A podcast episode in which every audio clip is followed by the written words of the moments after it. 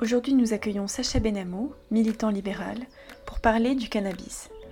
Consommation, possession et revente du cannabis sont interdites en France, mais sa consommation explose. Dans cet épisode, nous parlerons des conséquences d'une potentielle dépénalisation ou légalisation, de l'impact de la prohibition et des caractéristiques de cette substance. Bonjour Sacha. Bonjour. Donc aujourd'hui, on va parler du cannabis et de sa marchandisation et de la possible dépénalisation, voire légalisation en France. Donc actuellement, euh, en France, on distingue la consommation, la possession, le trafic. Tout ça est pénalisé. Depuis 2013, il y a un usage thérapeutique, mais qui est assez peu répandu. Il y a un seul euh, médicament euh, qui, qui est autorisé sur le marché. Est-ce que tu peux nous donner quelques chiffres sur voilà, le, la consommation en France alors il y a pas mal de chiffres intéressants. D'abord en France, c'est 34% en fait des Français qui ont déjà fumé euh, du cannabis au moins une fois dans leur vie. En fait 22% qui en, ont consommé dans les 12 derniers mois. Donc mm. euh, on, pourrait qualifier sûrement probablement pour ces gens-là d'usagers de, réguliers. Sachant qu'en France, il y a la moyenne est particulièrement haute parce qu'au niveau européen, euh, c'est 22%, mais qui ont fumé une seule fois dans leur vie. Mm. Donc c'est en fait on est à la moyenne. Ouais. Ah, avoir la consommation, d'accord. Et euh, le cannabis, pour faire un petit état des lieux euh, de, de, cette substance, c'est une substance qui est psychoactive. Elle a euh, deux principes actifs qu'on appelle le THC, le CBD plus rapidement. Et le THC, c'est ça qui va avoir un effet psychotrope lorsqu'on consomme le cannabis.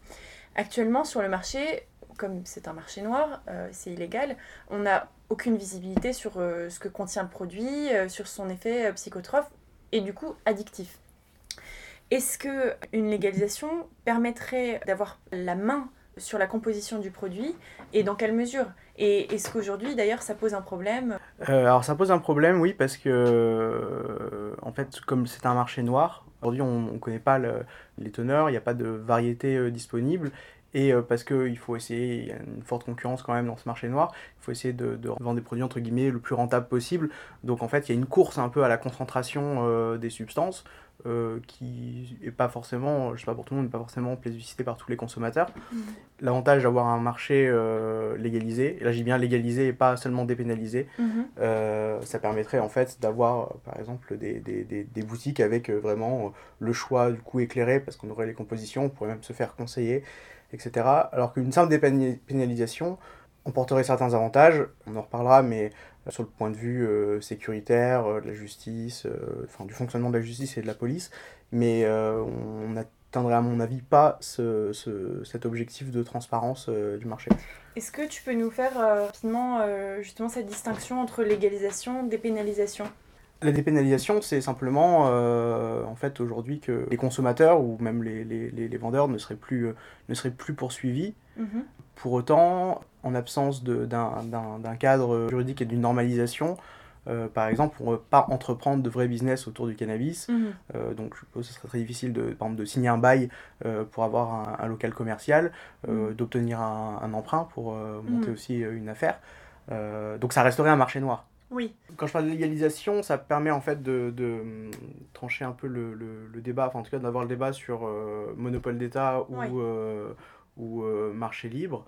Euh, le monopole d'État, à mon sens, c'est une mauvaise idée. D'ailleurs, il y a eu des mauvaises expériences. Par exemple, au mhm. Canada, parce qu'on en parle beaucoup maintenant, en vérité, c'est les États euh, fédérés qui ont la main sur le cadre euh, de, légalisation. Certains ont tenté les monopoles d'État. Mhm. ça a créé en fait très rapidement des, pénuries.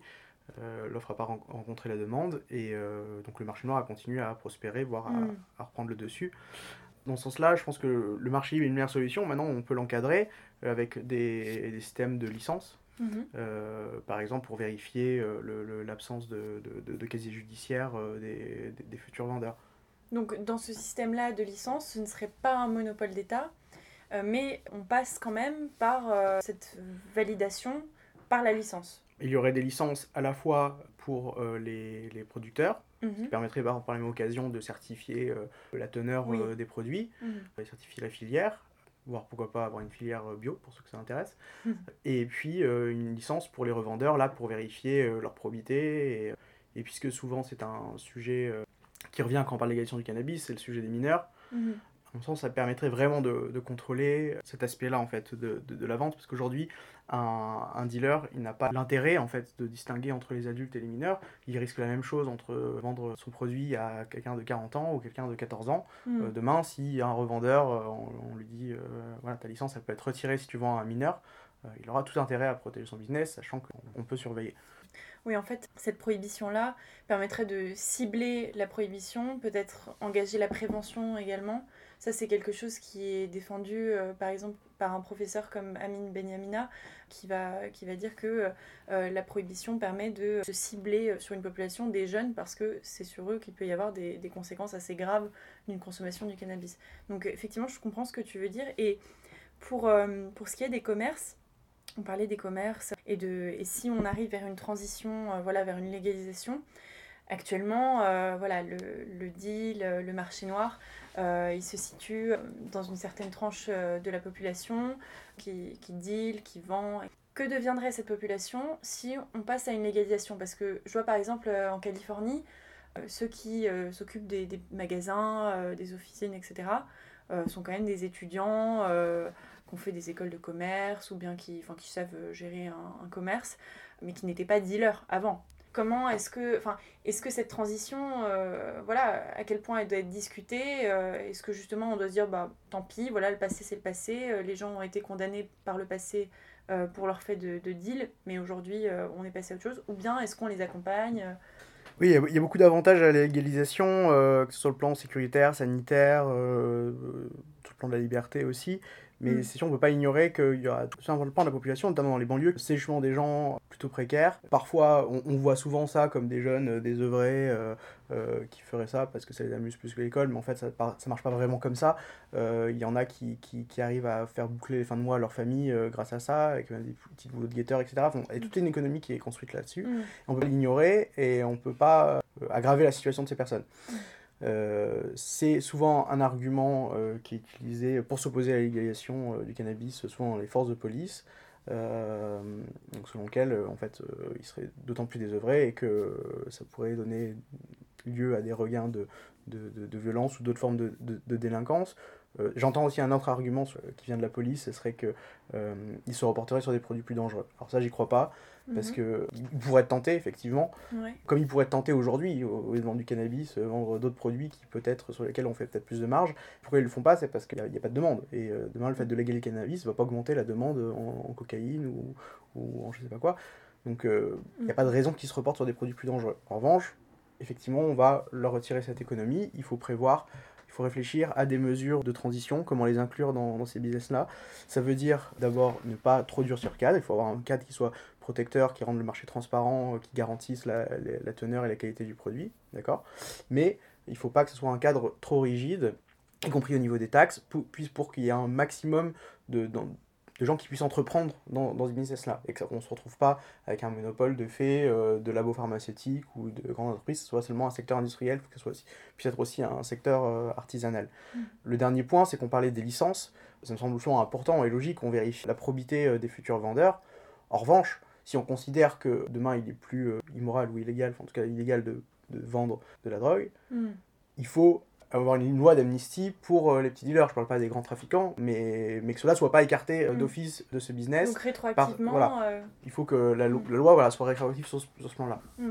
Parce qu'on passerait à un système où justement n'importe qui, sous terme de licence, etc., comme on en a parlé, pourrait entreprendre ça. Bah, la transition, oui, ça, ça pourrait faire l'objet d'un débat on n'arrive pas à l'imaginer, enfin du moins aujourd'hui. Tu me parlais tout à l'heure d'un rapport de Terra Nova de 2018 qui disait que 70% des Français veulent un débat sur la Ça pourrait être un des sujets, euh, cette transition. Euh. Tu parlais tout à l'heure des forces de police, ça m'intéresse parce que tu disais, voilà, euh, ce pourquoi les policiers sont contre, un autre argument, etc. Est-ce qu'une partie des forces de police serait pour une dépénalisation, voire une légalisation. Est-ce que c'est un sujet qui est abordé par les forces de police Est-ce qu'il y a une partie des forces de police qui serait euh, favorable? Alors, ils ont un devoir de réserve, donc effectivement, il y a peu qui s'expriment dessus. Maintenant, il y a des associations d'anciens policiers mhm. qui se prononcent sur le sujet et qui sont en faveur euh, d'une dépénalisation parce qu'ils dépassent un peu tout le côté euh, moral, parce qu'en fait, pour moi, c'est le principal blocage, ça peut être la seule raison d'ailleurs de, de s'y opposer parce qu'on reviendra sur les arguments sanitaires, etc. Mais à mon sens, ces arguments-là n'ont pas vraiment lieu d'être.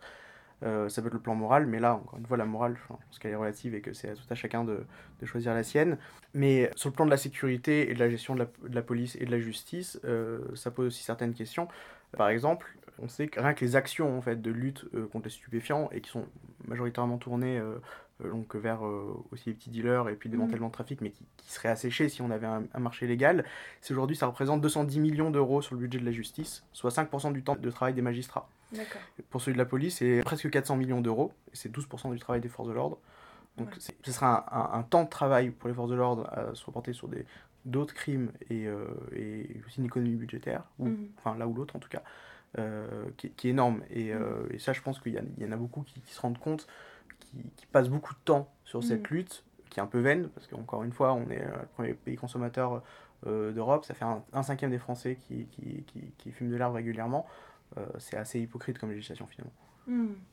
Est-ce que cette, cette législation, pour glisser vers une légalisation, parce que comme c'est notre sujet aujourd'hui, est-ce qu'il faut passer, tu penses, par le thérapeutique? Est-ce que c'est un passage obligé?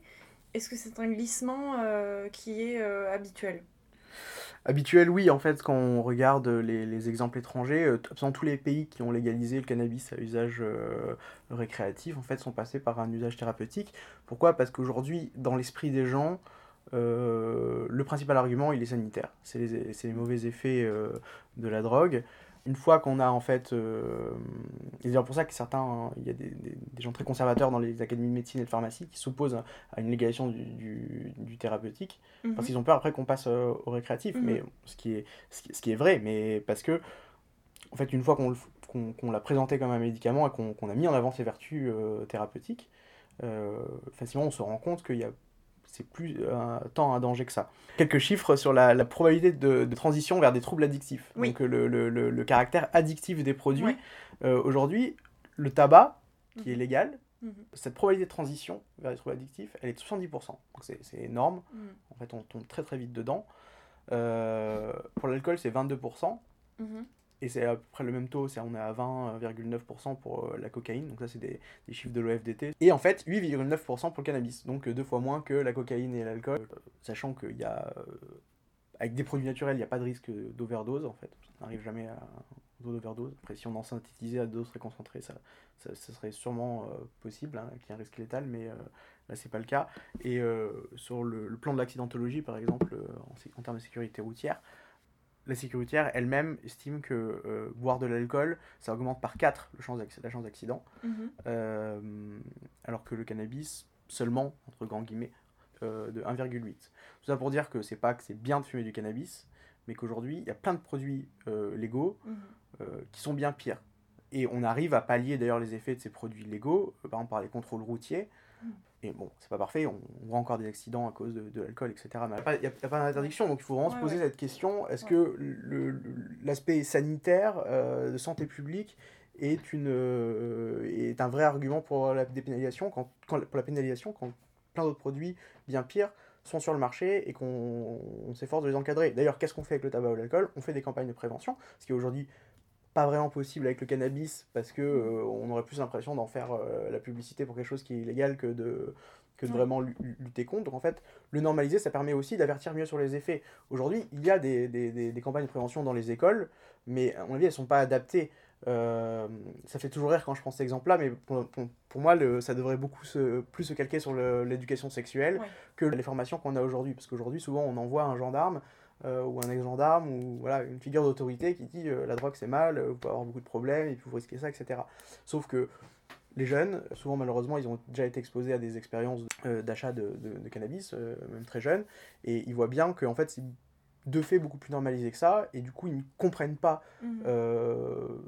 ce message-là, alors que si on vient leur dire, bon écoutez, voilà, c'est pas dramatique, mais il faut faire gaffe parce que si vous avez un usage trop régulier, euh, trop concentré, etc., voilà quels sont les risques, surtout à leur âge, parce que c'est effectivement, il y a un problème chez les mineurs, parce que euh, le, le, cerveau c'est encore en formation, donc là il peut y avoir vraiment des, des troubles mm. qui, qui, sont durables euh, durant l'âge adulte.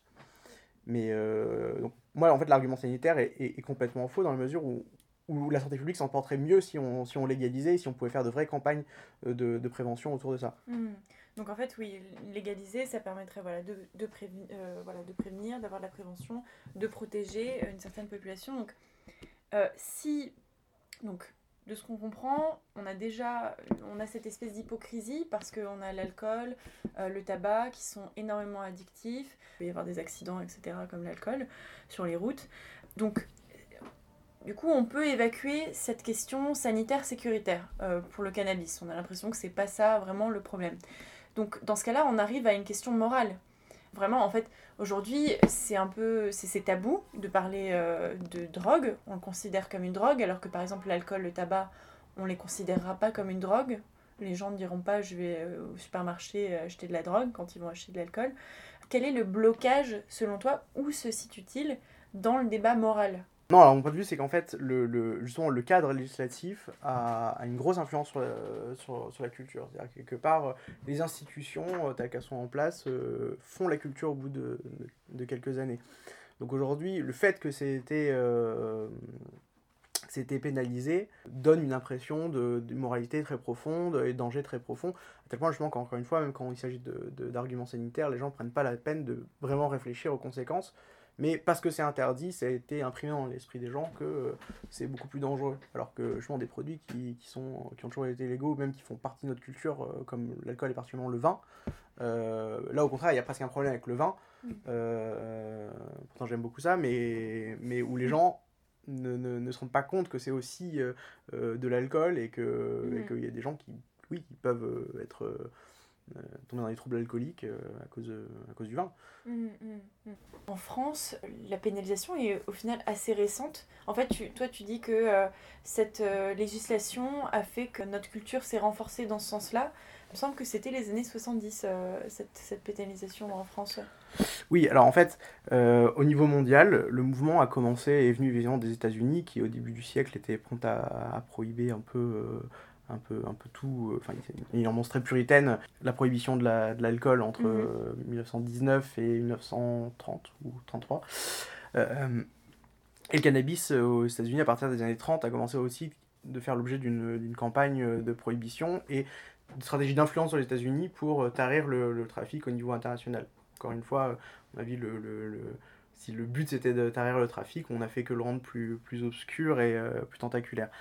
Mais euh, la France a longtemps résisté, l'Europe en général a longtemps résisté, parce que euh, c'était une grosse rentrée de sources fiscales, puisqu'on avait euh, des colonies qui en produisaient. et ça, c'est une constante. Hein. En fait, quand on a perdu l'Indochine, on a interdit l'opium en France. Quand on a perdu les pays du Maghreb, on a, on a, on a interdit le cannabis. Et du coup, aujourd'hui, on voit d'ailleurs cette, cette cette hypocrisie entre les différentes drogues, celles qui sont euh, légales et celles qui sont illégales, et on voit clairement une démarcation nord-sud.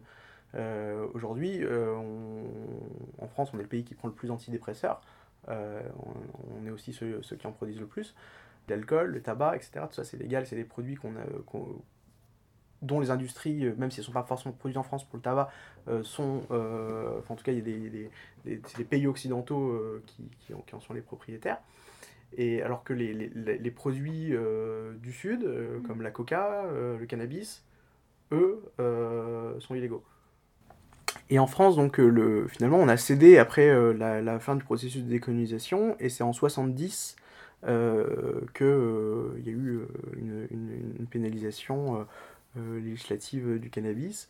Et alors moi, ce qui, est, ce, que, ce qui est intéressant, ce qui m'a même étonné quand, quand je l'avais lu, c'est que les deux plus grands défenseurs euh, du cannabis, enfin, mais là, enfin, plutôt qui était contre cette loi de pénalisation mhm. euh, euh, dans l'hémicycle de l'Assemblée nationale en 70, c'était Pierre Mazot et Alain Perfit, donc, qui étaient deux élus RPR, mhm. donc de la droite, euh, qu'ils faisaient pas parce qu'ils étaient très penchés sur la fumette, mais parce que, parce que pour eux c'était justement une liberté individuelle, quelle qu'en soit la, portée morale. ils défendaient, ils le défendaient grâce aussi à la déclaration des droits de l'homme et du citoyen.